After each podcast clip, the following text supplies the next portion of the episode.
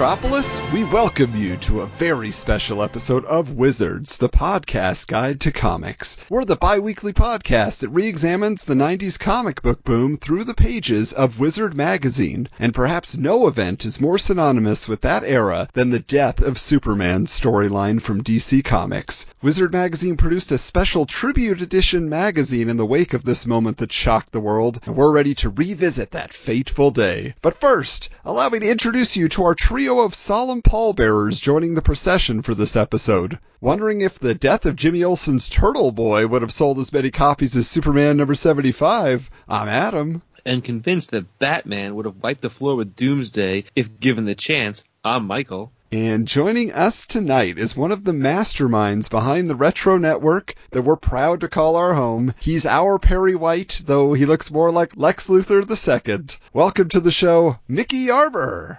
Am I supposed to say something cool like you guys did?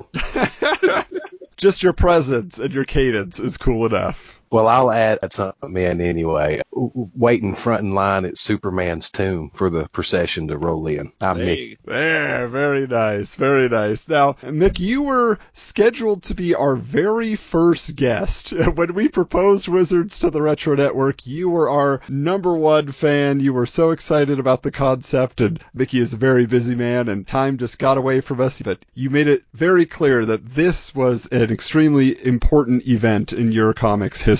So why don't you tell us your origin story? Actually, everything ties together perfectly with your show right now. So, my brother's eight years older than I am. He was always in the comic books. He was in the, the Incredible Hulk mainly. We had some Hulk toys and stuff. But anyway, I grew up watching Spider-Man and his amazing friends at the time when it was back to back with the Incredible Hulk cartoon, like 84ish, 85, somewhere in there. That led into where I grew up. We had a covered carport that had this coffee table with sliding doors on the front. The thing was filled with comic books. His from the 70s, some stuff from the 60s. I'm not sure where those come from. So on rainy days in the summer, we would lounge around on the carport and I would read all kinds of comic books. Spider-Man, Incredible Hulk, Superman, Batman, whatever was there. And this was in the era when a comic book, a single issue had a beginning, a middle, and an end to the story. So you could read one book, put it down, pick up another and read it. Eventually we moved, left the comic books behind, unfortunately. Oh no.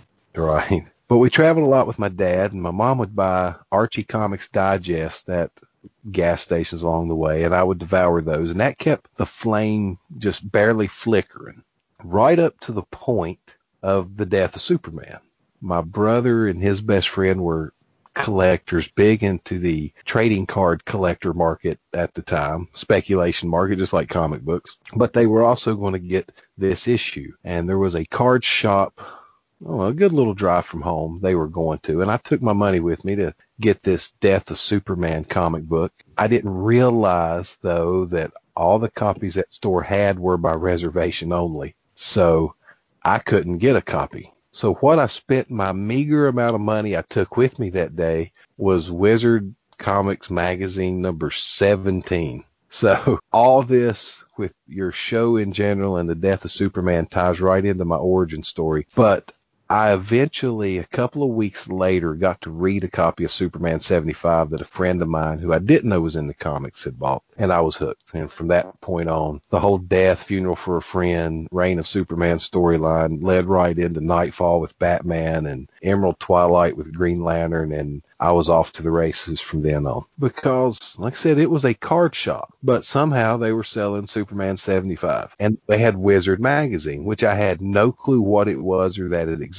But I bought it because it was called The Guide to Comics. And being a card collector, you know, I was big into Beckett and Tuff Stuff magazine. And this said it was a price guide. And I just picked it up. And at that point, Wizard became really most of my comic book world back then. That's why I was such a champion of the idea of this show because where I live in the rural area, when it come to buying comic books, there was no close comic book store. All we had was a little grocery store that had a single file stack on the bottom of the magazine rack each week. It was a hodgepodge of what was available. So without Wizard, you know, I would read it from front to back, cover to cover, and devour everything about comic books that I could. And seeing what was coming out and what books were hot and salivating over them. I had a friend, though, whose mother would take him that hour and a half drive each way to the closest comic book shop on Saturdays. And after a few months, I got to start tagging along. So it was a few months after this that I actually got into the comic books and discovered Image and Valiant and the cool covers and stuff like that. Okay. So you did start amassing a collection eventually. What would you say was probably your most prized book, and did any of those survive? My most prized books do survive today, but it would be several years before they would come out, and that was the uh, original Marvels miniseries. Oh, beautiful. Yeah, Alex Ross, all that. I never had any older books that were worth anything. It was just always what was available at the time. And, well, and also I got in on the ground floor of Ultraverse because contrary to most people who come on the show and probably contrary to most people who listen to the show, I never fancied the art. I was and still am more of a story guy. So the flashiness of Image Comics didn't appeal to me, but the deep storytelling of Valiant did. The storytelling of the Ultraverse hooked me, mainly because it was new and here was something I could get in on and not be weighed down with years of continuity. I could jump in on the ground floor of that continuity. And like you and I have talked before, I love those Ultraverse books, but my selection back then was minimal at that grocery store. So in the last year, I've started purchasing the entire Ultraverse. So I buy like 40 issues at a time. I found a great chronological reading list of the entire history of the Ultraverse, and I just go through and like, okay, here's the next 40 I need to buy and read. well, that's awesome. Yeah, I, I knew you were amassing that knowledge. We actually have another guest who just put in their bid today to come in because they also want to talk the Ultraverse. So there are those fans out there, though. Yeah, that's great. But someone who is not new, who was not on the cutting edge in 1990. 1992 was Superman. And for those who don't know, Superman was created in the 30s by Jerry Siegel and Joe Shuster, who were shopping the idea around for many years before they finally got it picked up in 1938 as the cover feature of Action Comics number one at National Publications, which eventually became DC Comics. But by the time we were all reading the character, uh, he was well into his 50th year of existence. So uh, we were definitely not there on the ground floor for Superman. But I'm curious, Michael, you are our resident DC expert. So what would you say was your relationship with Superman comics prior to this event? as a comic book, I wasn't always buying Superman books at prior to this. I was still buying a lot, mostly Batman and, and Spider Man and, and even Captain America. I had maybe a handful. I, I looked recently, maybe two or three Superman books prior to this run, but I, I remember when I was in the comic book store picking up my monthlies for Batman that was coming out a few months earlier, they had a sign there said, "Hey, reserve your Death of Superman book." And I was like, "The Death of Superman? What are you talking about?" And then I started like seeing it in the news, and I went back to the store and I put down five dollars or whatever it was to reserve the book and got my single book. If I had known any better, I would have probably bought two and kept one in the bag. But now they're not worth that much, so who cares anymore?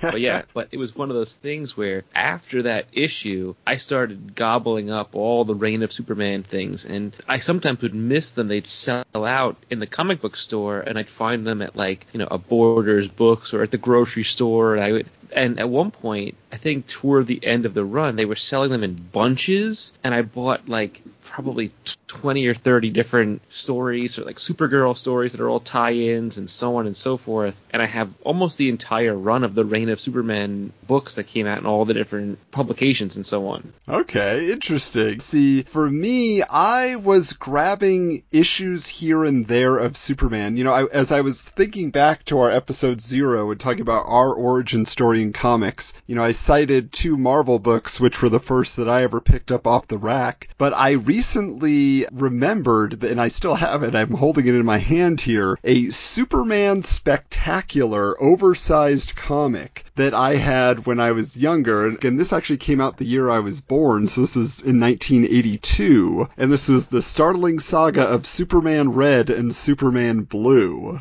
And so this is like an awesome comic that I do remember reading because Superman gets split into two, and you know Luthor's involved. I think this guy Terra Man is involved, but it was one of those things where I kind of read it, you know, and then I didn't get really into comics till many years later. So when I was digging around in back issue bins, I ended up grabbing just whatever Superman comic looked interesting and old to me. so if I was in an antique store or a comic book store, I was like, oh, that's a cool cover. It looks like it's from the 70s or this one's from the 60s or whatever. And I would just grab them here and there. But I was definitely not reading the current crop of books that they were putting out there. So I'm curious though, then, you know, Mickey, you said this was your starting point. Did you ever go back and find older books over time, or was it always just moving forward in this event and then the other things you discovered through Wizard? Well, this was the jumping on point for me personally being into comics. But like I said, I grew up reading all these comics from the 60s and 70s and 80s that we had, and there were numerous Superman books that I had read. I remember the Superman versus Muhammad Ali issue. My, oh, I had that when. I was a kid and read it, or my wow. brother had it and I read it. You know, it was just another rainy day read. I grew up actually, Superman was not dorky to me growing up. You know, the movies were cool and the stories I read when I was young were cool. So when this death storyline come along, just all those memories, I was into it, you know, from the moment I heard about it. Like, ooh, I want to see what this is because it wasn't just uh, superhero comics that were in that coffee table. I'm going to say there was probably three, four hundred books in there, but there was Unknown Soldier and Sergeant Rock and Walt Disney comics. We, I grew up reading a whole bunch of, but I never collected anything until this point in time. But as far as going back in time after this, yeah, several, several years ago when torrents were all the rage. I actually downloaded this massive Superman chronological torrent. It was like 400 various issues. And so I have read everything Superman probably from 1989 on, or when did they reboot it? Was that 87 with the Man of Steel? Yeah, I think it was Man of Steel. Yeah. So I've pretty much read everything from then on up through Death of Superman, up through the later version of Superman Red and Superman Blue. So I'm a big Superman fan. Oh, that's great. So this begs the question because in this Superman Tribute Edition, what they've done is they have a section where they actually went and polled all these comics creators and asked them about their favorite Superman stories. Now, overwhelmingly, they're mentioning Alan Moore's Whatever Happened to the Man of Tomorrow, which preceded the Man of Steel reboot for the Man Who Has Everything, also by Alan Moore. But others are citing stories like Must There Be a Superman by Elliot S. Maggin uh, as a very pivotal story. But do you guys have a favorite that stood out that you can say, oh yeah, and I remember this Superman story outside of the death of Superman saga? I'll let our guests go first. Well, I've got a couple. Uh, I couldn't tell you what issue it's from. I'm, I'm pretty sure it was either a Justice League or a showcase or something from way back when, but there were a group of Justice League ripoffs going around committing crimes. And I just remember the guy who was Superman in that group was really just a bodybuilder. And it was funny that he had a mustache, but people thought he was Superman. And that always stuck out to me as being weird. And not long before the Death of Superman storyline. Several months before that was the Time and Time Again storyline. I always thought that was a really good Superman story too, where he's caught in that time stream bouncing from era to era back to like the Civil War or the Revolutionary War, and then he's in the future, and then he's back in the past from issue to issue. That was one of my favorite stories before this one come along. How about you, Michael? I do have a very strong connection with this particular run, but uh, I have two fairly recent ones that are pretty good. There was a tie-in book for Superman with Final Crisis that was all in 3D, and it was only three issues, and it's basically like him journeying through the multiverse, and it's really, really, really good. And right at the end of the New 52, there is uh, a story called Convergence, and they bring back this Superman, and he's married to Lois Lane, and this is where they have they actually have a son. And now the son is in the comics now. He's Jon Kent, but he somehow gets into the New 52 timeline, and he's wearing the black suit, and he has a beard, no cape, and he's just flying around the world, s- saving people without anybody knowing that he's there. And the whole point of it is he knows that he exists in this timeline where there's another Superman, but he doesn't want to steal that guy's thunder, but he still has to be him and help people. And it's a really, really interesting, like six issue book. Somebody wants to read like a short Superman story. This is fantastic, and it it's literally this version of Superman transferred into the New 52, and it's pretty cool. Yeah. Now, for me, one that always stood out because I it was one of the few issues um, I think I bought shortly after it came out. I think it was still a back issue, but it was fairly recent, and it was part of this storyline that was called Krisis of the Krimson Kryptonite. Where Lex Luthor gets some red kryptonite, I believe, from Mr. Mxyzptlk, however you say his name, and uh, he depowers Superman. So now, you know, he's human, and Luthor like, literally beats him up after he loses his powers and things like that. And mm-hmm. so I remember issue 50 was this big deal because it was like back to full power, and Superman is busting through a brick wall. I actually used that cover image for my dad's birthday when I was in high school, and I put his face on Superman, you know, and all that stuff.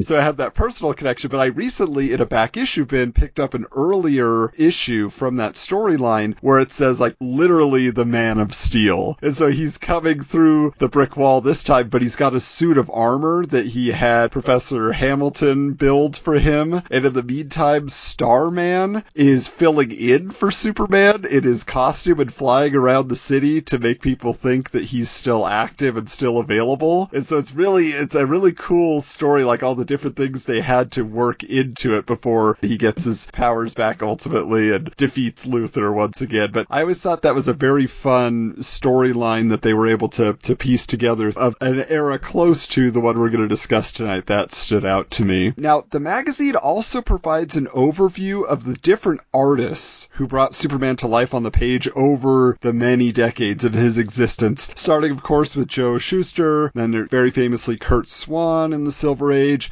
Neal Adams, John Byrne, uh, even up to Dan Jurgens, we're talking about in 1992. Then obviously many, many more artists worked on those books. So I'm curious for you guys, past or present, do you have a favorite who just has the iconic look for you? I- think Dan Jurgens really was the connecting point for me. I thought his portrayal of how Superman looked was what I envisioned if if Christopher Reeve was a comic book, it would be this kind of thing. That's kind of how I felt about it. Ditto.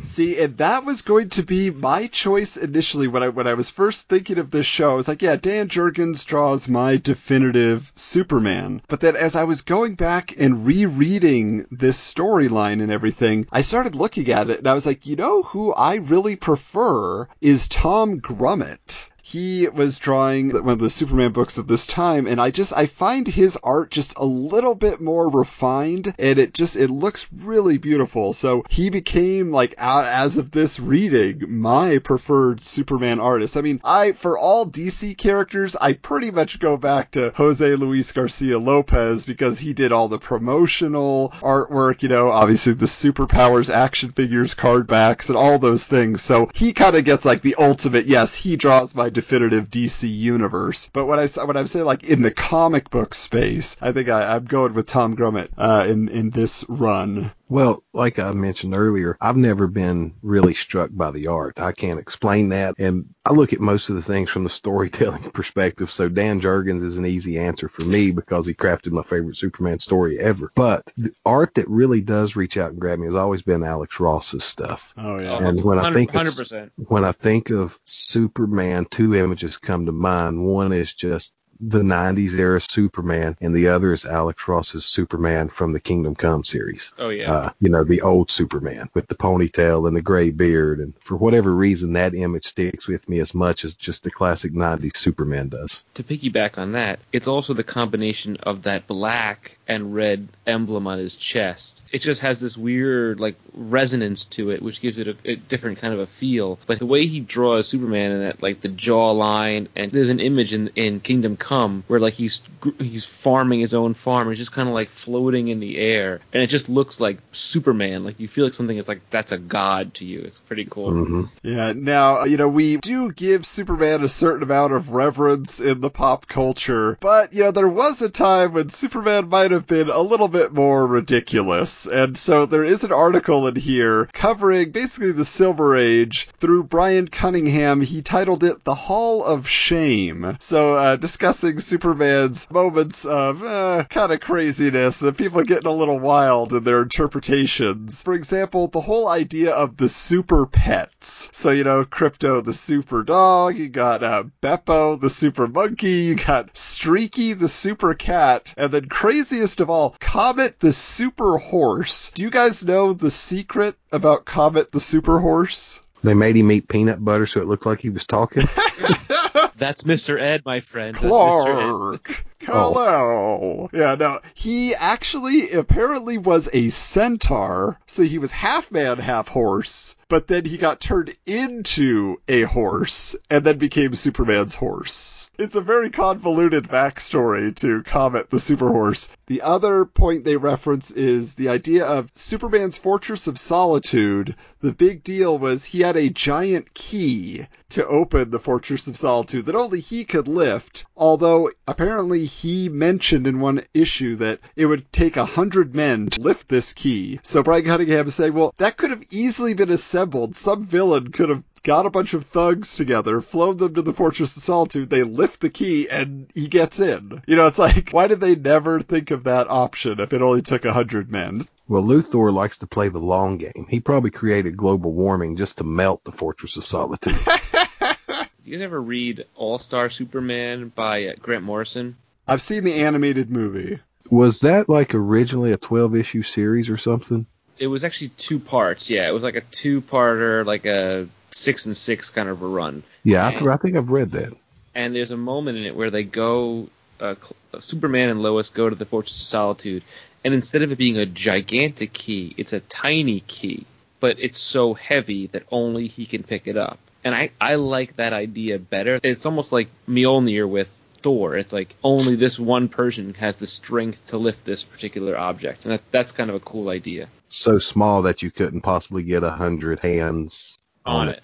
Yeah. Yeah, well, that's pretty cool. Yeah, it makes more sense all of a sudden. Now, another great article uh, that is Brian Cunningham's companion piece is called More Powerful Than, and part of his introduction says, When most people think of Superman, the things that come to mind are that he can fly anywhere he wants, he's super strong, he can lift the heaviest object, he's invulnerable, bullets bounce right off his chest, but what most don't realize is that his powers weren't always quite that steady or simple. So, I mean, one of the main things I think is there's the old, I believe it started with the radio show and then transferred to the television show. More powerful than a locomotive, able to leap tall buildings in a single bound. So there it is right there. In the early days, all he could do was leap 20 story buildings. And somehow he went from that over time to being able to fly at the speed of light. And so, like, there, there was just this evolution of his powers. Uh, also, originally, apparently, he once said in the comics he could be killed if run over by a train or hit with enough electrical charge. But soon he could swim through acid and withstand the explosion of a hydrogen bomb, but the explosion would just give him a headache. They had to keep upping the ante to make him more interesting. So, Siegel and Shuster, I think they conceived him initially almost as like just a strong man, and yes, he's from another world, so he has some abilities beyond those of mortal men, but they weren't super god powers to where he became able ultimately to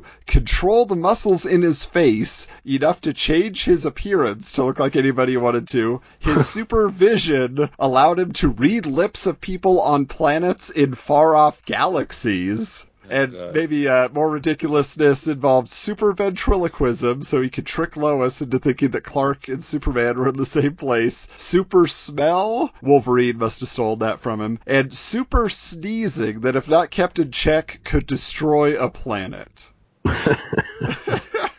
So I'm curious for you guys, can you recall any other like silly either Silver Age Superman stories or powers that you've heard of or read even in the modern day? Have they amped up his powers once again? Uh, so in in the New 52, they amped up his powers again and gave him the ability to like solar flare, and he basically generates so much power inside of his body that he would basically do a giant solar flare and almost become kind of an EMP nuclear bomb solar flare. But if he used it, he would be depowered for a year. It takes a year for him to recharge. And he does it once in the comics, and then he comes back and he's like, okay, he's still strong, but he's vulnerable. He can get shot. He can get he can't fly anymore, etc., etc. And then when he finally gets fully recharged again, he once again has to solar flare. This time blows himself up, kills himself. what? Yes, and because Lois Lane and Lana Lang were in the proximity of his solar flare, they absorbed his energy and each got half of his powers. Wow. Wait, so but what you're saying is, but he was dead, so they carried on and shared powers and fought for truth, justice, and some sort of way. Then then there was a new run of a book called Superwoman, and it's actually really really good. At least the first six or ten issues is really really good, and they're basically carrying on his legacy for a, st- a spell as Superwoman. Lois has his strength and speed and, and heat vision and, so on and so forth. And Lana has like his solar flare ability and flight and a couple other things. And it's interesting. And they, they look really cool. And the covers are really, really nice. They're by, I think Terry Dodson did them. And they look really, really cool. But yeah, that's one of the most crazy things I've seen. I was like, what? He can solar flare and he blows himself up to kill himself? I was like, okay, wow. Well, that's what I'm saying. I found that hilarious. We're talking about the death of Superman here. There it seems to be the suicide of Superman. it's just like, gotta use this power. Oh, bye. now, according to Wizard in this Tribute edition, there are the top 10 perks of being Superman. And uh, I picked out the three most hilarious entries. So, first of all, if you break something in a store, blame it on the guy next to you. Who wouldn't believe Superman? So there you go. You got the super credibility of Superman. Uh, this one's for Mickey here. Torment WWF ring boys and nobody can do a thing about it. Well, that's what Pat Patterson thought too once upon a time. he liked the Torment Ring Boys. We'll Oh. let the house show guys tell that story at some point. Uh, now we will say, you know, one wrestler who entered the Superman universe was Lex Luger on an episode of the Superboy TV show. So I don't know if uh, Lois and Clark ever had any wrestler cameos. Yeah, and then uh, last one here: melt tires of image delivery trucks with heat vision. Force all image titles to ship late. And then in parentheses, ooh, maybe he's not dead. ah, image, the butt of the joke. Everybody Ooh. loved him, but man, you couldn't get your hands on those books apparently. The butt of the joke, at least until the check cleared. Yeah. so now that we've talked a little bit about the history, Michael, why don't you tell us about the build up to the event? By 1992, DC was publishing four different Superman titles Superman, The Adventures of Superman, Superman Man of Steel, and Superman in Action Comics. Yet, according to the editors of these books, they weren't selling all that well because tastes had changed and readers wanted darker heroes. Rob Liefeld recently stated on his podcast that the popularity of Image Comics caused DC to take such a drastic step by killing one of their biggest icons to boost sales. Over the years, the writers had tried to expand the world of Metropolis and make it more appealing by giving Superman a cast of supporting characters. Another feature in this issue highlights a few of those notable friends and foes. Do you have any favorite Superman side characters or villains that you guys particularly like the most? Oh man, the whole world building of Metropolis around this time in the early 90s is one of the most fascinating parts to me and what keeps me going back to read those stories. You know, outside of Metropolis, the whole Cadmus project and everything that comes along with that Mm-hmm. that gets highlighted, you know, Guardian and the Newsboys, Agent Liberty who's running around, Supergirl being involved all the time, Team Luthor and Bibbo and Gangbuster. They just done a wonderful job, I think, with all these minor characters populating Metropolis to fill in backstories and in little subplots along the way. So I was I'm a big fan of all those characters from that era. Adam, what about you? Um, I always have been a fan of Bizarro, and just the whole concept of Bizarro, because the origin story of Bizarro is just that Superman got shot with a duplication ray by Lex Luthor, and then what happens? Bizarro comes out an imperfect clone of Superman. Miam Bizarro, Miam hates Superman, or, you know, Miam loves Superman if he didn't like him. You know, like whatever, it was just the, the whole cadence of the speaking and everything was opposite. And I just, I love the, the look because it's so weird that he's just like this white rock version of Superman. And I, Uh, you know, he always seems to pop up in all the Superman media, right? Because he's just like, he's technically an evil version of Superman, but I always feel like he's played as the stupid version of Superman, and that cracks me up. However, you know, they choose to in- interpret that character. So I, I would have to say, you know, in general, on, on the villain side, I mean, the idea that there's a whole planet of bizarro characters as well is always intriguing to me. How about you, Michael? I'm partial to Supergirl. I really do like that character a lot. I think she's very interesting, and every story that kind of comes from her is interesting. Even more so than Supergirl, though, I'm a bigger fan of Power Girl, who doesn't get a lot of credit, and she's more of an Earth 2 character. I'm also a huge Justice Society fan, and she's a major player in the Justice Society. I just find her character very, very interesting. But of of this time, I was obsessed with Steel. I thought Steel was such a cool character because it was kind of Mhm. like DC's answer to Iron Man. The Sledgehammer was so cool, and of all of the Reign of Superman characters, he carried the iconic mindset of Superman the best, and that's what I Mhm. thought was really cool. Yeah, now Mickey, I have to uh, challenge one character that you brought up though. Gangbuster. Ugh. Well, it was just part of, you know, Metropolis is such a big place and he's, you know, kind of roaming around suicide slum, taking care of the small street level stuff while Superman focuses on the big threats. Just the whole idea of all those characters together, you know, Guardian patrolling the perimeter of the city from time to time so Superman can focus on the big stuff. And we would see during the death Superman and funeral for a friend how all those people really tried to up their game in his memory, you know, it's like we we've got to do this cuz Superman's not here and it, I know, but Gangbuster is the guy who's always failing. Plus, he looks dumb. He looks like Erik Estrada from Chips. He's got his helmet on, and his Whoa, whoa, whoa, outfit whoa, whoa. has a fist with with a no punching sign. But what's he doing? He's out there Estrada. punching bad guys. gonna say, yeah. How can you say he looks dumb when you follow that up with that he looks like Erik Estrada from Chips? I mean, I strove to look like that at one point in life. I'm saying I, I, I had a Ponch Mego figure. I loved Erik Estrada too, but maybe that's why I'm so upset. Is he's stealing his style, but he's got none of the charisma of Erik Estrada. That's that's what I'll say about it. Okay, well, I'll put him at the bottom of the list, but he's on the list as far as Metropolis background characters.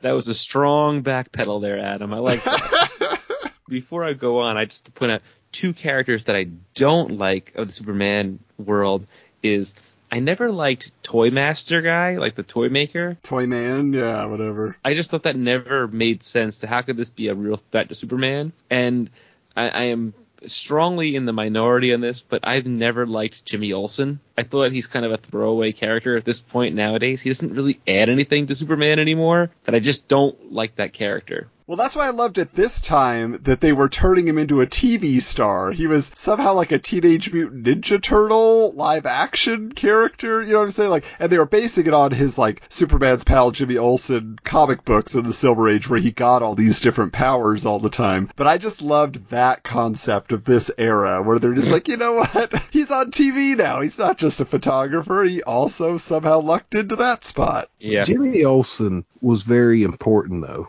Uh, being movie fans like you are, have you ever heard the term dog heel? Yes. You know, okay. Jimmy Olsen was the dog that a dog heel could slap around to really tick off Superman. He wasn't the one that was going to wipe out a city somewhere.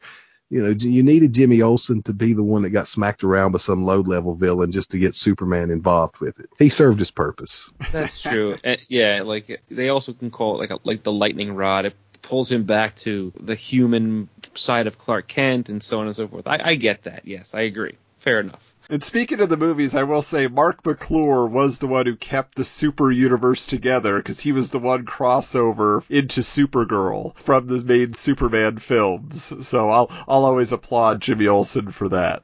I'll let anybody who wants a paycheck. Sure, I'll go to. so the character had gotten a huge boost in 1986 when John Byrne had rebooted Superman in Man of Steel, and then in 1988 during the 50th anniversary. But Byrne left a few years later, and the Superbooks seem to have been coasting off that initial notoriety into a very slow decline. Editor Mike Carlin said that he was asked by news reporters why they killed Superman. He would reply with, When was the last time you bought a Superman comic? To which they would reply, Not since I was a kid. And his ultimate answer was, Then you killed Superman. Turn it back on them. A really good point. Initially, the Superman books were building up to a wedding issue in 1993, with Superman having finally revealed the secret identity to Lois during a previous year. But ABC was about to premiere Lois and Clark, The New Adventures of Superman, the TV series, in 1993. So it was determined by the editor that it would be better to see how that show fared and if it would have a similar romantic event to coincide with. So they scrapped the wedding storyline and started from scratch. Andy Mangels writes a massive 11 page article in the special about the history of Superman in animation, radio, television, and movies. What was your favorite non comics depiction of Superman in the media? Mickey? Superman peanut butter was, was always What? It did taste better. Or like a Jif or like a Skippy? Are you, are you not familiar? No, Yeah, I- this is. I this picked is- up some jars back in the day next to Peter Pan and Superman. Those are my, my go-tos. And Batman peanut butter. Ooh, I missed that one. I think I've seen the Batman peanut butter, but I never had the Superman one. I it was- Now it was just like I ain't gonna say like any other peanut butter, but it was on every grocery store shelf in the mid '80s around here where I live. It was, you know, like you said, it was Peter Pan, Jif, or Superman. My mom bought Superman peanut butter. It had that iconic yellow metal lid, and it had the Superman chest symbol on top of the lid, and his image coming at you on the label, flying with his double fist out and the Superman written logo on the jar. Uh, you could get it in creamy or crunchy. The crunchy had a blue lid.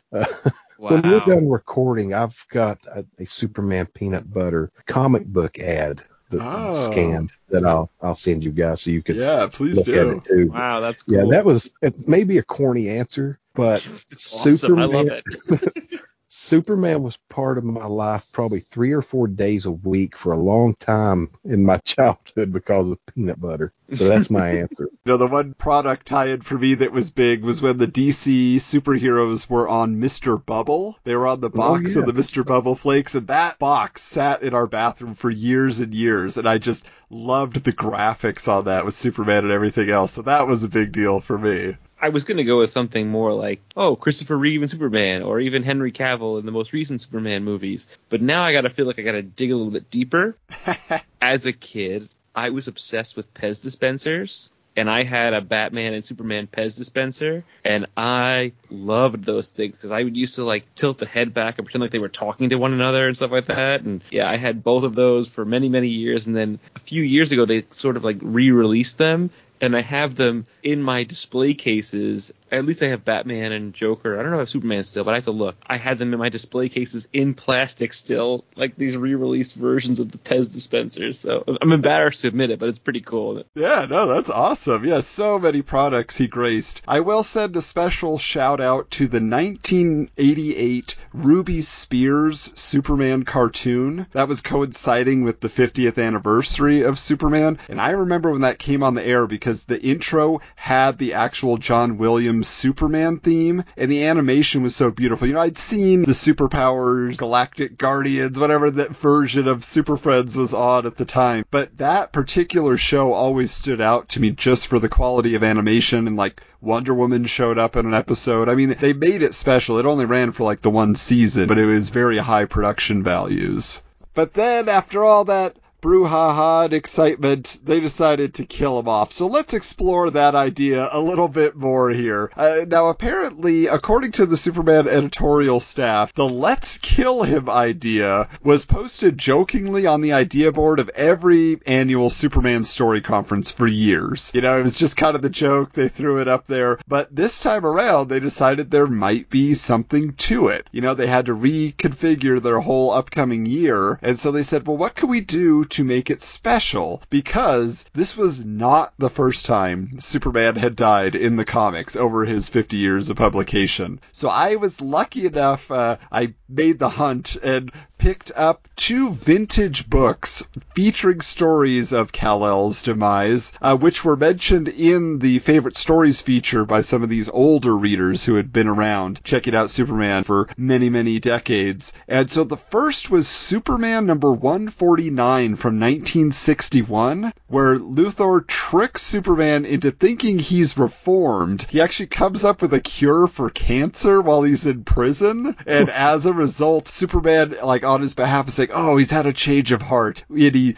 lobbies for him to get released. And so he becomes Luthor's bodyguard. Because uh, all these criminals now want to kill Luthor because he basically, you know, cured cancer. Now Superman's his buddy. He could have killed Superman, but he didn't. And so now people are trying to get him. And Superman's there, like, you know, melting grenades with his heat vision and all this kind of stuff. And so ultimately, Luthor has him build a space laboratory where he can work in peace. And then he goes up there and Luthor traps him by shooting him with a kryptonite ray, straps him to a table. He's kidnapped Perry White, Jimmy Olsen, and Lois, and they're behind this plexiglass, whatever it is, and they're forced to watch Superman die on the table. Hmm. They're moved to tears, and then Luthor just sends his body back to Earth. He's like, let everybody know I killed him. And so they then they have a funeral for a friend. I mean, they have that whole scene. There's all the heroes, you know, you got Batman and Wonder Woman, Aquaman, everybody's there. Aliens come from around the galaxy to mourn him. Supergirl, this point in the comics, had been undercover to the world. He's like, you must keep yourself hidden. So now she picks up the mantle after his death and brings Luthor to justice. Now, they made it all very clear that this was an imaginary tale that hadn't happened yet, and then they keep saying, or maybe it did, or maybe it didn't. They keep saying that in all the descriptions, which is pretty hilarious. But it's like, it's really taken seriously, and it's a beautiful story. And so I was like, wow, you know, even though it was technically an Elseworlds tale, if you want to use that term, it was one of those things where I was like, wow, okay, so outside of continuity, it was the one time they took it seriously, because the other book I picked up is Superman number 213 from 1969. And in this book, Superman is basically just faking his death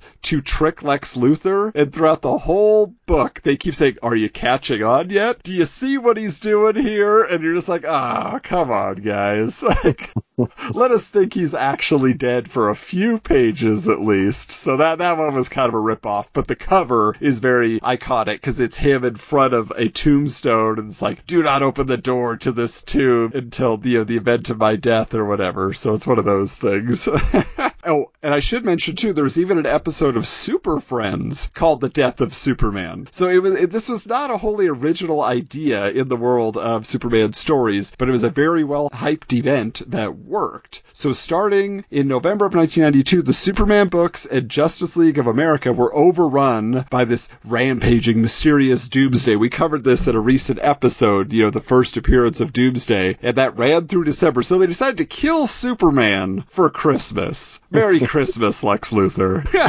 but, you know, this all culminated in the actual death of Superman in issue number 75, which had multiple reprints, but probably most famously that black polybagged copy Mhm. you know, it had the bloody Superman insignia on it. It was packed with cards and a poster and a fake newspaper page and obviously the black armband, I think is what everybody always focused on. But I'm curious, what was your impression, guys, when you first read this book? What did you think? I really liked the story, but the only thing about it all I, I am still not a huge fan of was that it was a character created and introduced just to kill Superman, as in there was no history. Which for I know my best friend at the time who was in the comics, to him that was a big part of the appeal because there was a whole mystery of who's Doomsday. But for me, it's like ah, this guy was created just to kill Superman. So luckily, some more backstory was told later on after the death of Superman about where Doomsday came from. But the story itself, just the entire fight through all those issues, I'll throw it out there that I don't read very many modern comic books, so I don't know how it stacks up today. But through those years, that was one of the more epic battles in comic books. You know, just the fact that it ran for several issues of one big battle and people falling into the battle and getting knocked out of it with these two still continue to fight on. I, I was just a big fan of the whole series, not just the concept of the storyline, but the actual execution of it too. Yeah, it's really interesting that it starts the real full rampage, you know, is in Justice League of America, where he just wipes the floor with the whole Justice League. Now, granted, they weren't the most iconic version of the League, right? They were kind of second stringers at this point, but he's like destroying Guy Gardner and Booster Gold and Blue Beetle and everybody else. You're just like, wow, okay, so like a whole group of super people can't beat this guy. What's Superman gonna do? One guy against him, but So I too, I felt like this was one of the most epic battles, and just like the splash pages alone, you know, these full panels of them fighting. When I got the book, I didn't realize that, that the fight had started earlier and not just in this particular issue. And I went back to the comic book store the week later, and you couldn't buy the previous issues that tied into this story. They were just sold out everywhere. And I was bummed because like, I wanted to read how it led up to this point, and I didn't have that till years later when I actually was able to get them after the fact. But it's a it's a very interesting story because again, like like Mickey said, you know, this is a character that was just made to kill Superman, and I don't know. I, one of my favorite movies is the movie Unbreakable, mm-hmm. and in that film, Mr. Glass he says that you know there's two kinds of villains. There's the villain that that beats you with his fists, and there's the villain that beats you with his mind, who's like the arch nemesis, the real threat. And I always visualize that as like that's what would be the person that would be the ultimate enemy. So in Superman's case, it would be Lex Luthor. In Batman's, it would be the Joker, and so on and so forth. Like this was a brute fighting. It wasn't the guy that really outsmarted Superman. He just outlasted him in a fight, and and by outlasted, I mean barely, because Superman basically beat him. He just used up all he could to fight this character. Yeah, I mean it's it's intense. I guess what always stood out for me in the fight is that there is a moment, you know, like there's a lot of punching, there's a lot of all that, but at one point with his protruding bone elbow, he stabs Superman in the side, and then Mhm. the blood just shoots out. You're like, whoa, okay, you know, like this is serious now. And, and that's a question I have for you, Michael. I feel like in some of the depictions, his blood is black, sometimes it's red. Does Superman have a specific color of Kryptonian blood, to your knowledge? I mean, I've usually seen it as red. Uh, de- depending on the planet, sometimes if he's on a different planet, it might be a different color. There was an, a story in the early 2010s called New Krypton, where they found the city of Kandor on Brainiac's ship and they reanimated it to full size and gave them a planet on the opposite side of the sun. And they get into a fight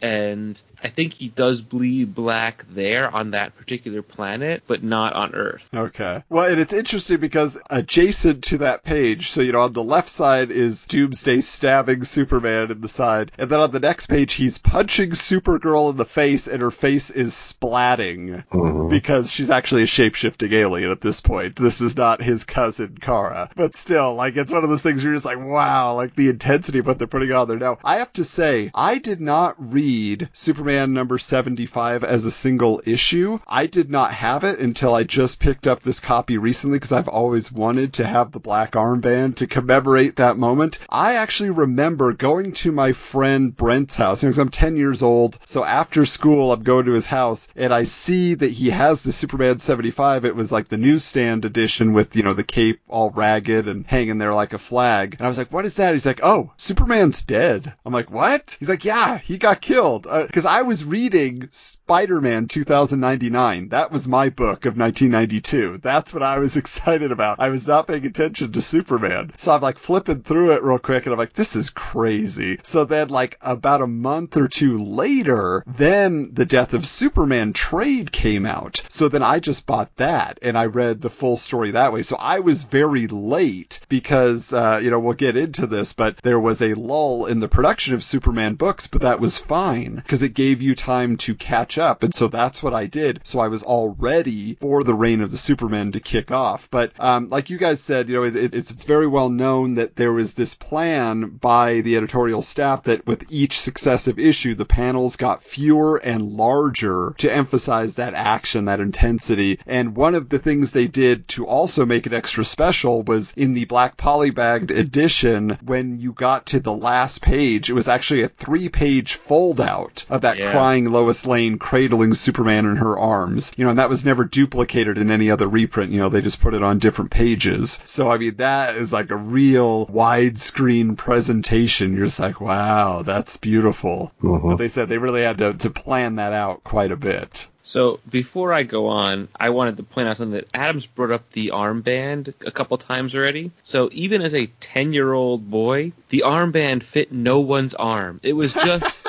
It was a little too small. You had to have the skinniest toothpick arms for this to even fit around. Like I was a skinny little nothing, and I'm like, this doesn't even fit my arm. I can't even. And, and it didn't attach. It was just like a piece of fabric that you couldn't like Velcro together or anything. Like that. It was just kind of like there. I was like, oh, what a bummer. I wish you could. You could have actually attached it to something, or you could have worn it, and I would have sewn it on my jean jacket or something like that. You know, that would have been kind of cool. But yeah, anyway, that thing was a bummer because it let let me down. So anyway, the aftermath of Superman 75 is a funeral for a friend series of books. DC actually stopped publishing all Superman titles for three months in order to make the death seem more impactful. They released a few tie-in books like Lex Luthor and Supergirl Special, uh, and a fake magazine called News Times dedicated to the death of Superman. This gave the writers and artists more time to make the Reign of Superman story extra special. Speaking of that News Time magazine, I actually picked up a copy of that as well. Of course you did. Yeah, the, anything that blurs the line, you know, fiction and reality. So there is a particular section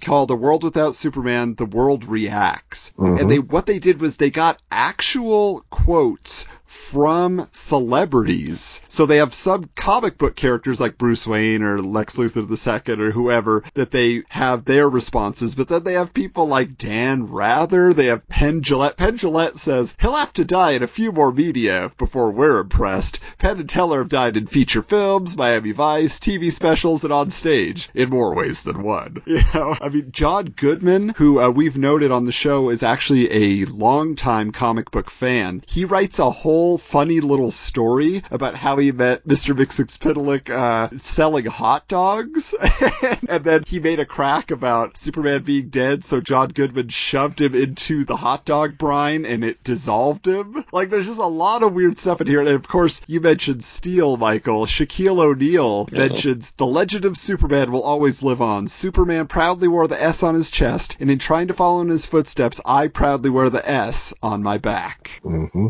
Yeah, so Shaq was like, I'm there. I picked that news time up when it was new on the market back then. And uh, that was again, I read that cover to cover. It read like an issue of Time magazine. Yeah. You know, with the news stories, different points of the coverage of it and stuff. It's got And- fake ads for like Mhm. Lex Air Airlines and all these things. There's a, a particularly funny reference. It's a deep cut, but there is a Camelot 3000 car ad. But if anybody knows, there was actually a comic book called Camelot 3000. Mhm. So that they were just playing on that. But that magazine was really well done for the time. It really is. Yeah, it's, it's an impressive piece of uh, of media and of ephemera to tie into it all.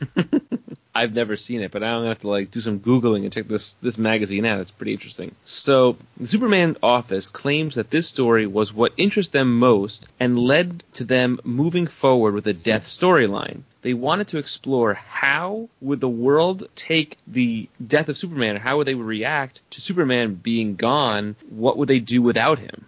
I actually really like the funeral for a friend issues. I think they're really, really well done. And I have, I think there's a couple different versions of the first issue, like cover wise. I think I have two out of the three different versions of the covers, and I was a big fan of those. The original one that first came out, and then they had like a reprint later on. Yeah, there's a very iconic Supergirl cover that's one of the funeral for a friend's, and I just love that where she's like kind of turning, she's in front of a window, and it's just super Yes, dramatic. I have that one too. I have that one. I like that one a mm-hmm. lot. This was reflected in real life as well, with many people writing into DC Comics and earning a platinum copy of Superman 75 if it was heartfelt enough. So, as an example here in the Metropolis mailbag, this is actually from issue number 81 of Superman, so this is towards the end of the storyline. This kid writes in says, Dear editor, ever since I was a little kid, I watched Superman cartoons, played like I was Superman, and acted like I had his powers. I've looked up to Superman since then as hope for the future. Thinking about Superman dying killed me. Superman kept the monsters out of my closet, out from underneath my bed, and kept me and my family safe. Now that he's dead, part of me has died with him. No five heroes could equal Superman alone. Those five won't be able to take his place ever. All I want is for Superman to come back. I know. I'm 15. But deep inside, I'm still that little kid needing Superman to protect me, not only from monsters, but from false judgments that will affect my future. Superman will always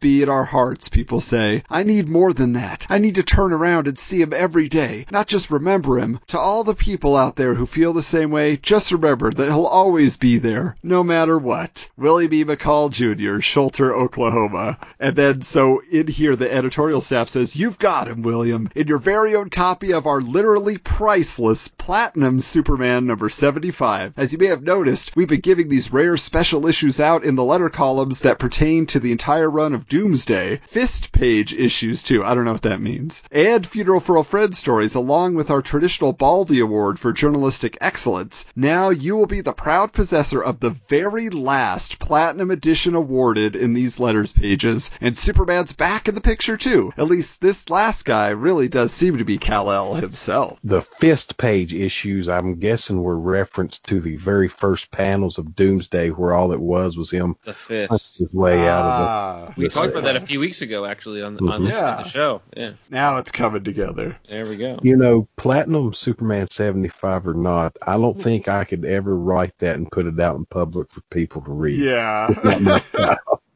No, I don't think so either. That's that's a, that's a brave kid there at 15 years old. You know, brave's one word. Yeah, sure. I'm trying to be polite in 2020 eyes, you know. Also, in general pop culture, it became a big topic. A funeral for Superman was held in Metropolis, Illinois on December 12, 1992. And there were many news reports still on YouTube that you can find covering long lines to get the death issue and interviewing customers on why they were there. Superman meets his demise at the hands of supervillain Doomsday in the 75th edition of the popular DC comic. There's a big fight between a character called Doomsday and Superman, and Superman is trying to protect Metropolis and his friends and the Lois and the other superheroes, and uh, makes the ultimate sacrifice. Experts say the ultimate sacrifice could be profitable for collectors. Well, it depends on how many people want the particular issue. I mean, if there's 20 million people out there that want the two and a half million copies, then the laws of supply and demand will take hold. Regardless of how the masses feel, there's one special breed of expert who knows the true bottom line the serious investor. I don't know. I don't. I don't know if it's like good or bad because, well, it doesn't really matter about the the um the comic or like the person. This matters of how much money it, it costs it costs and how much money it's worth. His death is proving to be a rebirth in comic book sales. The Death of Superman edition comes double-sized, free bag, with a pull-out poster and a Daily Planet obituary. We just had a line that just was about 200 people that went around the corner, and it's just been nonstop busyness for about three days. Like when the Cabbage Patch dolls came out, women screaming, saying, "Oh, I gotta have that! I gotta have that!" because somebody gave up their issue, and women just throwing things and everything. It was incredible. I wanted to run out of there and just kind of duck my head and stuff. And most comic book stores in Orange County are already sold out of Superman's 75th edition. A second printing is due out next week. There was also a novelization of the story released to bookstores. I actually remember around this time there was a, a TV special of like the 100 most iconic faces, and Superman at the time was number two on the list. You guys will never guess who number one was. You'll never guess. Mel Gibson? No. Mickey Mouse. Oprah Winfrey. Well, that's Wow. not surprising. Yeah. So Superman was number two on the top 100 most recognizable at this time because of this book. I I'll never forget. I was sitting in like the kitchen in my mother and father's house having dinner, and it was on. I was like, "Oh, why Superman number two? Everyone knows who Superman is." And then it said Oprah. I was like, "Oh, okay, I get it. It's Oprah." All right. Even at 10, I knew that. We've mentioned in the past that Wizards seem to not be hyping the death of Superman storyline at all during the months leading up to it. There were a few scattered ads and an insert poster in issue number 16, but the book wasn't even listed on the hottest book of the month it was being featured. Pitt number one got that honor because you know Pitt's really a, a big deal. Boo. It seems that once the media attention and sales numbers came in, they changed their tune because it turns out that Wizard did have a hand in the promotion of the comic book stores leading up to the Adventures of Superman number 500. Yeah, so I found on eBay a lot for an in-store promotional kit from DC Comics with letters to the store owners that was dated October 1992. So they were definitely hyping this up. They definitely had a plan in place. Now this included things like a Superman tombstone counter display that you could like put the books in or just put the tombstone up if you wanted. A funeral for a friend memorial poster, you know, that iconic image that's shot from above with all the heroes I think I on either side of the poster. casket. Let's look. There were clip on rest in peace pins, and most interestingly, and related to our podcast here, a silver foil embossed rack header card reading Wizard Superman Tribute Edition, and then it had the Superman insignia below it. So they were definitely aware of the push of the story. You know, they understood that it was a big deal and that even they were going to be involved in the tribute to Superman. So this is October, it's being promoted to the store owners. This special issue actually did not come out until April, or at least it's dated April of 1993. So, uh, you know, it's interesting that they seem to either be keeping it under wraps or like, I don't, I don't understand why they weren't making a bigger deal in the magazine. So I just found that really fascinating that they were a part of the official promotion through DC Comics. Wizard was that tied in with them. Adventures of Superman number 500 came in a white polybag edition in contrast to the black bag of Superman 75. And it was taught as the return of Superman, but it's not quite the case. It was instead a story of Pa Kent's dream after having a heart attack and visiting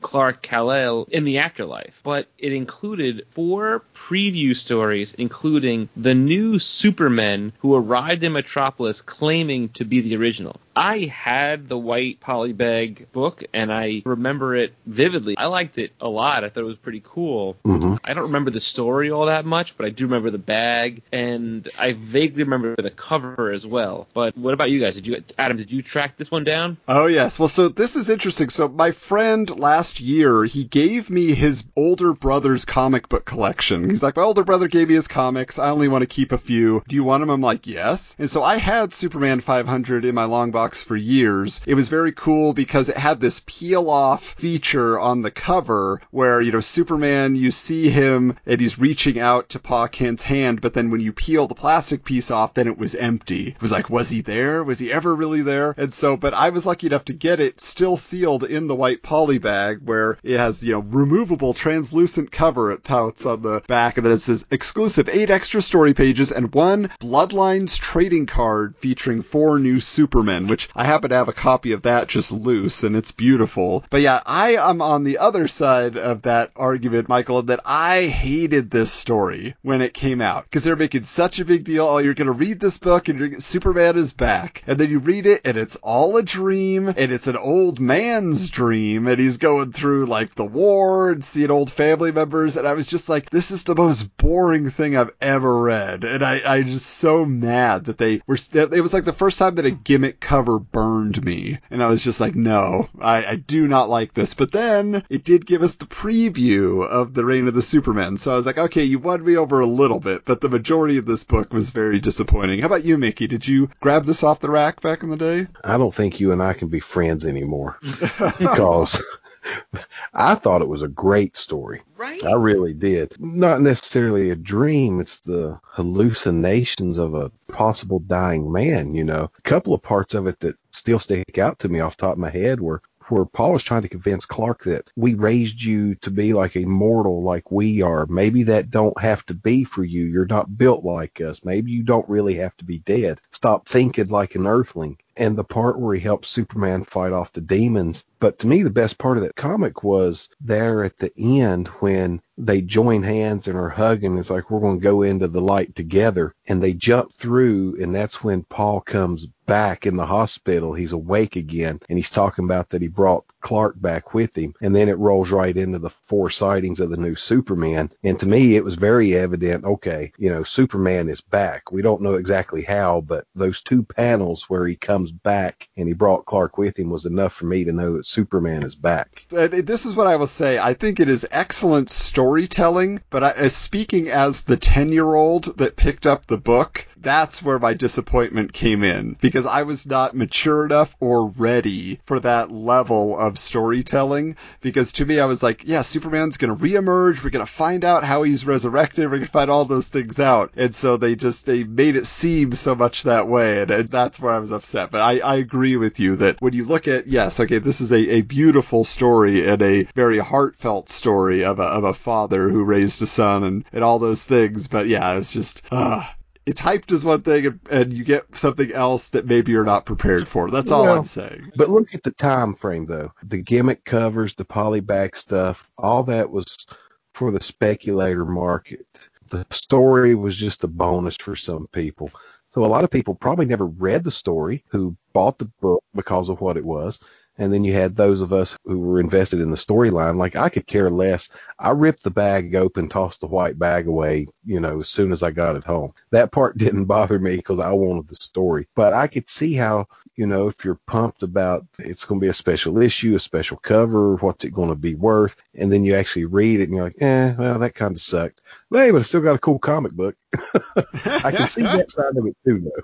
I looked at it like this. Like I always hated when comic books kill off a character and they're back five, six issues later. I was glad that they didn't just bring him back so so quickly, and they were trying something different and trying to reinvent the character, and they and they and they actually created new characters out of these stories, which I thought was really great. Because after Crisis on Infinite Earths, Barry Allen was dead, dead, dead, and even though you know Supergirl was quote unquote back, but she was really a shapeshifter. It wasn't really the same person. I appreciated that as opposed to just they nowadays they kill off a character, they're back in four issues, and you're like, wait, but it, it defeats the purpose of it being so significant. And and I was glad they were able to tell a story that was something like a return, but without you know slamming it over your head and saying, hey, he's really back. Well, it like it, like you say, I mean, what it was doing, it really was leading into now this reign of the Superman, this mystery, right? Because Pa is telling us, "Oh, I think that he's back. I'm feeling it," and then now everybody else is going to be thrown into that level of uncertainty, like, who is Superman? Is he really here? Because, and this is what they said, you know, the editorial staff, they really wanted to say, okay, you know, Superman's gone. How does the world fill the void? And so I think this is what everybody really remembers about this era of Superman. This was the most exciting thing to be a part of, the reign of the Superman. So during the last week of April 1993, the four Superman titles all returned from that three month hiatus. They each had a different color cover with a die cut Superman symbol that when you opened the cover, it revealed the full look of the new Superman who was going to star in that book for the next few months. And I just thought that was so exciting. Like, it was just like, wow, I can't believe it. You know, like you say, Michael, the idea of getting new characters, I mean, that was huge. And so we had Action Comics number 687 featured a being of energy who got reassembled in the Fortress of Solitude, and then he ends up inhabiting Superman's body in the tomb to become a visor wearing super vigilante who dispenses this cold, deadly justice, but he looks just like Superman. He's in Superman's body. So you're like, okay, well, I mean, the mystery's over, right? I mean, that's The- Superman, isn't he? Except he's killing people now. The Roy Orbison Superman.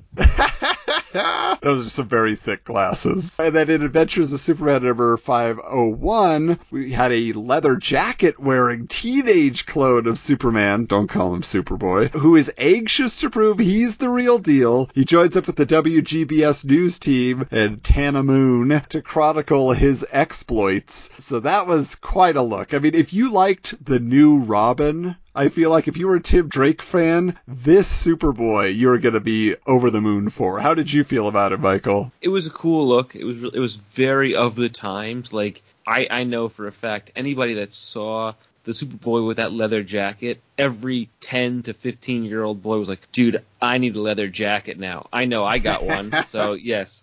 Cuz weren't his sunglasses round? Wasn't that a big thing Yes. back then? Mm-hmm. Because I found a pair of like round sunglasses with like a metal wire frame. I had that look, and and then you would cut your hair. Everyone would have the little lines shaved in their head. I did that too. Yeah, it was it was a thing. It was like a trend-setting thing for boys of that time period. Well, it's interesting too. I, I in rereading the issue, he got those glasses from like the first criminals he stops. So, you know, so he just takes them off the guy's face and he starts wearing his glasses. So I thought that was kind of funny. Mickey, were you a fan of the Superboy look? No, I was. I still had my red leather jacket from the Michael Jackson era in the closet, so I Oh. didn't need the new one.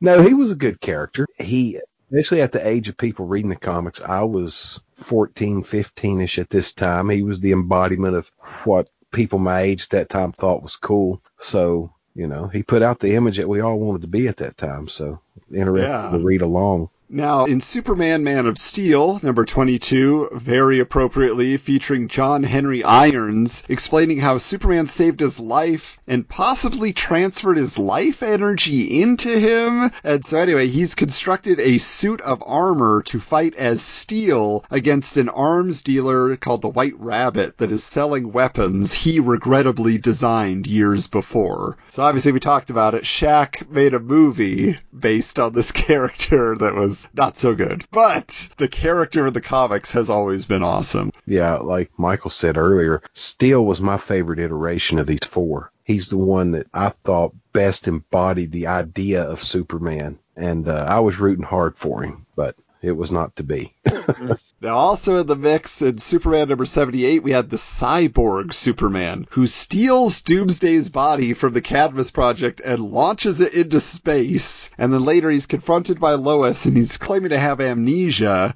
But then he gets tested and it proves his metallic parts are Kryptonian and his DNA matches Superman's and he looks just like Superman except with some Terminator looking parts all around him. So it would seem like very likely this could be Superman. I mean, he's got the costume. He's really playing it up to make us think that he is the original. And I gotta say, this is where I think Dan Jurgens really shines. Just every illustration of Cyborg Mhm. Superman is beautiful to me. I love everything he put together there. It's beautiful, but it's not terrifying. Like sometimes they draw the cyborg and it's terrifying looking. It's almost the essence of Superman and, and, and his face. You feel that for that character, even though that you know it's not really Superman. Whereas sometimes they, they make him a monster, and I don't like it when they do it that way. Well, and you know, right before this, Terminator 2 Judgment Day came out, mm-hmm. where Arnold was the hero and the sympathetic, you know, lowering down into the, the molten steel.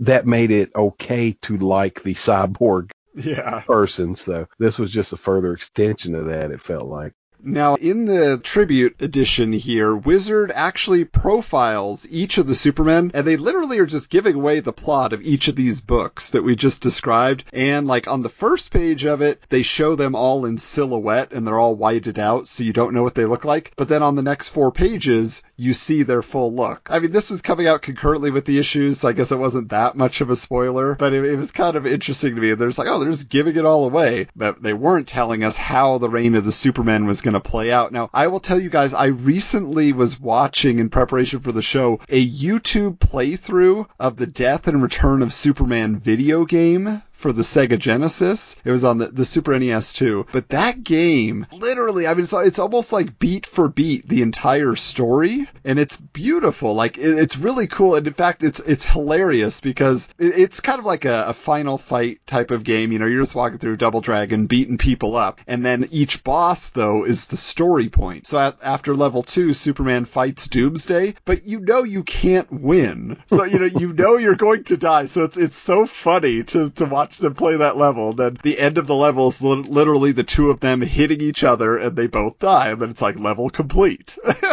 and then it moves in and it, it's taking little bits and pieces from the comic. And so then you play as Cyborg Superman, then you play as Superboy, then you play as Steel, and then they battle each other as end level bosses, you know, because that's what happens during the Reign of the Superman storyline. They're fighting each other, trying to prove who's the real Superman. So it's really, really cool. I mean, it goes to the point of, you know, the, the final return of Superman, like the title of the game says. So I was really actually very impressed by that. But I'm curious for you guys, as you were reading The Reign of the Superman, what stood out to you most? What were the biggest story points or plot points that impressed you when you were reading? I do remember the toward the end of the series when Superman is back in the black suit, and then you know Hal Jordan is there, and they're doing the actual final fight with him and Cyborg Superman. Yeah, I mean, it's worth mentioning, as you mentioned Green Lantern, I mean, within this story, they actually destroy Coast City, Green Lantern's home base, which is crazy. Right. That's a nice point that I was going to bring up, which leads into the Emerald Twilight, the whole downfall of Hal Jordan's storyline. But I remember in the book that introduced Cyborg Superman, like you said, he's going through all these details and he takes Doomsday's body and flies it into space, straps it to an asteroid. And the story point that got me was the last page of that where it says something to the effect of, they say in space no one can hear you scream or something. But if you could, you would hear laughter and Doomsday is awake and laughing on that asteroid, and you just knew like, oh, okay. So we've not seen the end of Doomsday. So Yeah. even after Reign of the Superman, there's going to be more Doomsday. And that story point still sticks out to me today. I can see that image in my head from that final page of that issue. Yeah, well, and I always remember there was an issue uh, that had the cyborg Superman fighting the Eradicator, who was, you know, the Roy Orbison Superman, as you said. and on that cover image, he's blasting a hole through his chest, through his back, and he's just like his, head is like disintegrating and everything. You're just like, whoa! So I mean, he gets destroyed. He ends up like recuperating, I think, back in the Fortress of Solitude again. They're trying to like reconstitute him. But I mean, that when I was like, whoa, like so the Supermen are gonna kill each other? Like this is crazy. Well, that should have been the first clue that the cyborg Superman was not the real deal. Yeah. There's another story point that I want to bring up that's outside of the story. It was around the same time. I want to say it was issue 10 of Spawn. My best friend was a big Spawn fan, and there was a panel or two in that issue where Spawn's like in some prison somewhere, and there's a silhouette of Superman. It's like he's in hell or something. And there's a silhouette of Superman outside the cell telling Spawn that you have the power now. Take it. I'm giving it to you. and and my best friend was convinced that Spawn was going to be the new Superman. he, he had no idea how business worked, you know, and companies that own their own characters and stuff. But it was a nice little wink and nod from Todd McFarlane, I guess, to uh, play into the storyline a little bit. That Superman Oh. died the hell and was given the power to Spawn. That is beautiful. I love that. Never heard that before. Somebody there on social media, we gotta look that up. Scan the page if you've got it. We want to see that panel. But Michael, why don't you tell us about the return? So Superman officially returned in Superman number 81, And by then it was revealed that the cyborg Superman had teamed up with Mongul to turn Earth into a war world traveling planet in exchange for his help in getting revenge on Superman. So Steel, Superboy, and Superman team up to take them down. I really, really enjoyed this particular book, and I, I remember the covers. I remember the black suit. The story overall, I was moderately impressed with. I thought it was visually it looked really really nice, but I felt like it could have been a little bit more strong. I do love that iconic look of the the black suit with the with the silver chest emblem. I think it's really really a cool imagery, and it was right then and there when I started seeing like you know you really started noticing Hal Jordan with the gray on his side that you knew something was happening with him at the same time in that story, and that was pretty cool. What do you guys think about this story? I really liked it, but the comic book version felt rushed. Right? It felt rushed, right? I thought the so. well, especially you know, Adam mentioned earlier there was a novelization of all this that I bought back then, and it's one third of the book is the Return of Superman, and it's a massive paperback. It's like 600 pages, but it's a lot more drawn out, and you get a lot more of the backstory of the motivation of Hank Henshaw and, and Mongul and stuff. It's nowhere near as rushed. If anything, it kind of drags on in the novel. So reading it in contrast, the comic book just felt really rushed. I mean, it's still the basic concept was a really good story, you know, the return, but the novelization does it way more justice.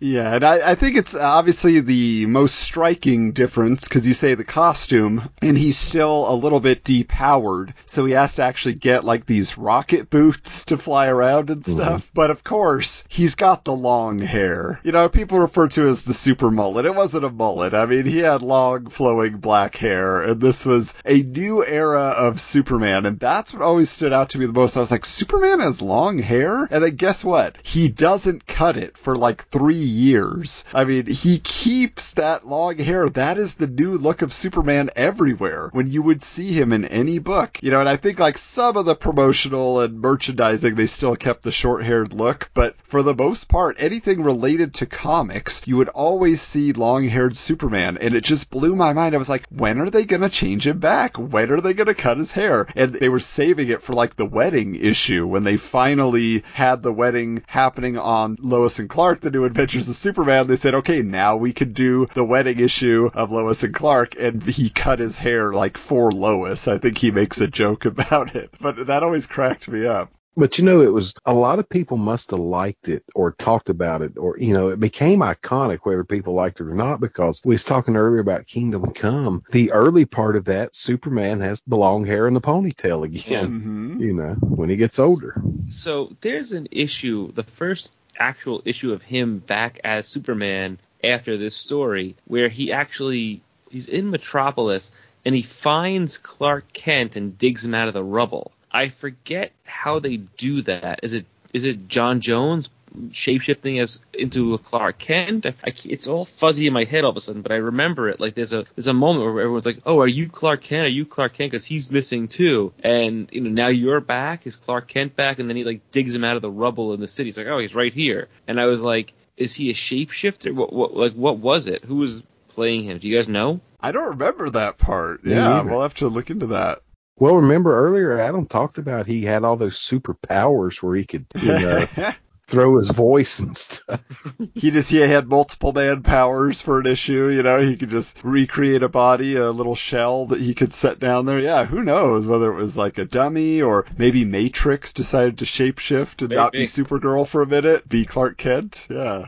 I, I got to look into it because I have the issue downstairs in my basement, and I, I remember there's this moment where you see Clark Kent glasses, also with long hair, and Superman standing next to him. He's like, "Oh, he's right here." I forget how it happens, what, what they say. If I, I think it's Martian Manhunter, but I can't remember. I have, to, I have to look in the book and I'll find it. Which I don't remember, but that would kind of surprise me if it was J'onn J'onzz because he was already tied up in the other shape shifting storyline at this time, where he was Bloodwynd of the Justice League oh, that's who he was. Oh, this mysterious Bloodwynd. I never knew yeah. the end of that guy's story and the mystery about him. That's awesome. It was it was J'onn J'onzz, Martian Manhunter. I didn't know that either. That's interesting. oh, spoiler, guys! You got it here. no, everybody was all these years worried about the mystery of Bloodwynd. But I mean, guys, this has been a great discussion about what I feel was a very successful, you know, aside from just like the hype and the media and everything, you know, overall, this was a very well done storyline in that they took their time, they gave stages to it, they built a mystery, they paid everything off, and you know, I don't know that the Superman books carried on in popularity. I think they began to wane once again years out from this. But I do know that the editorial office claimed at least a lot of people were very happy to know that the Superman books were more dense, more rich, had more characters, like you said, Mickey. People found out, oh, you know, it wasn't just all about Superman. And so maybe some people stayed on after this. Were you guys one of them? Oh yeah. I, I stayed on for probably about another two years afterwards or so, maybe two and a half years, where I was still buying regularly. And then I don't know. I, think by that point it was what 1995, 96, give or take, and then girls started showing up, and I stopped buying comics for a little while. the Superman Red and Blue was kind of my breaking point. Yeah, yes, that's what it was. Yes, he, when he was Clark Kent, he had no powers, but then he would separate into red and blue, and I was like, uh, I'm out. That's it. I It was bailed. too much to keep track of. Yes, way too much. The action figures were cool, but the but the story Mhm. wasn't. Yeah, and then, you know, obviously, like we've alluded to during this uh, discussion, is that right after this, we're getting into the Knightfall saga is not far off. Right. And then Emerald Twilight. So it was like every hero was going through some sort of death or major crisis that they were going to have to pull themselves out of. And, uh, you know, for some of them, it affected them for many years, like Hal Jordan going on and Parallax and becoming the Spectre and everything else that went on, getting a new Green Lantern to take his place in Kyle Rayner. We will cover Knightfall soon enough. That's going to be an interesting discussion as we determine was Knightfall better than the death and return of Superman? We shall see where we fall with that. But Mickey, thank you so much for joining us. I'm glad to finally have you on the show. Did you have any final thoughts you wanted to share with us? Well, I wanted to work this in somewhere and talk about, you know, the show in general for just a minute, how great it is with you guys. You know, like I mentioned in my little origin story, my comic fandom lived and breathed through Wizard. And so when Adam, you pitched this originally last year, that's why I was so on board because so many hours of my week was spent in the pages of Wizard magazine. I couldn't wait to go back and revisit it. And you guys have just knocked it out of the park and we're so glad that you wanted to do this and are doing it as part of the Retro Network. I would be so happy even if it wasn't part of the Retro Network just because it exists and it should exist to go back and examine that point in time of comic books that a lot of people look at with, I ain't gonna say disdain, but you know, you look sideways at the speculator era. There was a lot of good that come out of it. And for all the the talk about Wizard and they're rolling that through the years. A lot of good come out of Wizard too. So I'm glad you guys are covering this like you do, issue to issue. It gives me something to do, and I know it gives a lot of other people something to do. Thank you. That means a lot. That's really nice of you to say. Yeah, and we love it, and we love hearing from everybody. We loved hearing from the Wizard staffers, especially that are feeling appreciated now that we're doing their interview series. And they're just like, it meant so much to me when I was reading it, and then I got to work there, but then it's forgotten. So we're glad that somebody's talking about it. And I, I actually often the question when we get them for the interview is like, wait, so why are you guys doing this Yes. though? it was like, it, because it meant so much to so many of us, just like you said, Mickey. And I will, uh, a little plug for the Retro Network's regular feature on YouTube, the Wax Pack Flashback. Mickey, you did open up a pack of the Death of Superman trading cards a couple months back. And I have some of the Reign of Superman cards that are coming up too. Oh, so great. we'll That's box cool. in this. Yeah, so everybody keep an eye out for that on YouTube. And if you're not subscribed to the Retro Network, this is your first time checking out Wizards, get in on that. If you're a nostalgic person, you love looking back, so many great shows. You could get into the history of pro wrestling. You could get into the history of movies. You could get into our comics discussions. I mean, and of course, all the great topics that happen on the main Retro Network podcast, which is fantastic with Jason and Mickey every week. So with that, we thank you so much for listening. Be sure to tell your friends about the show. And until next time.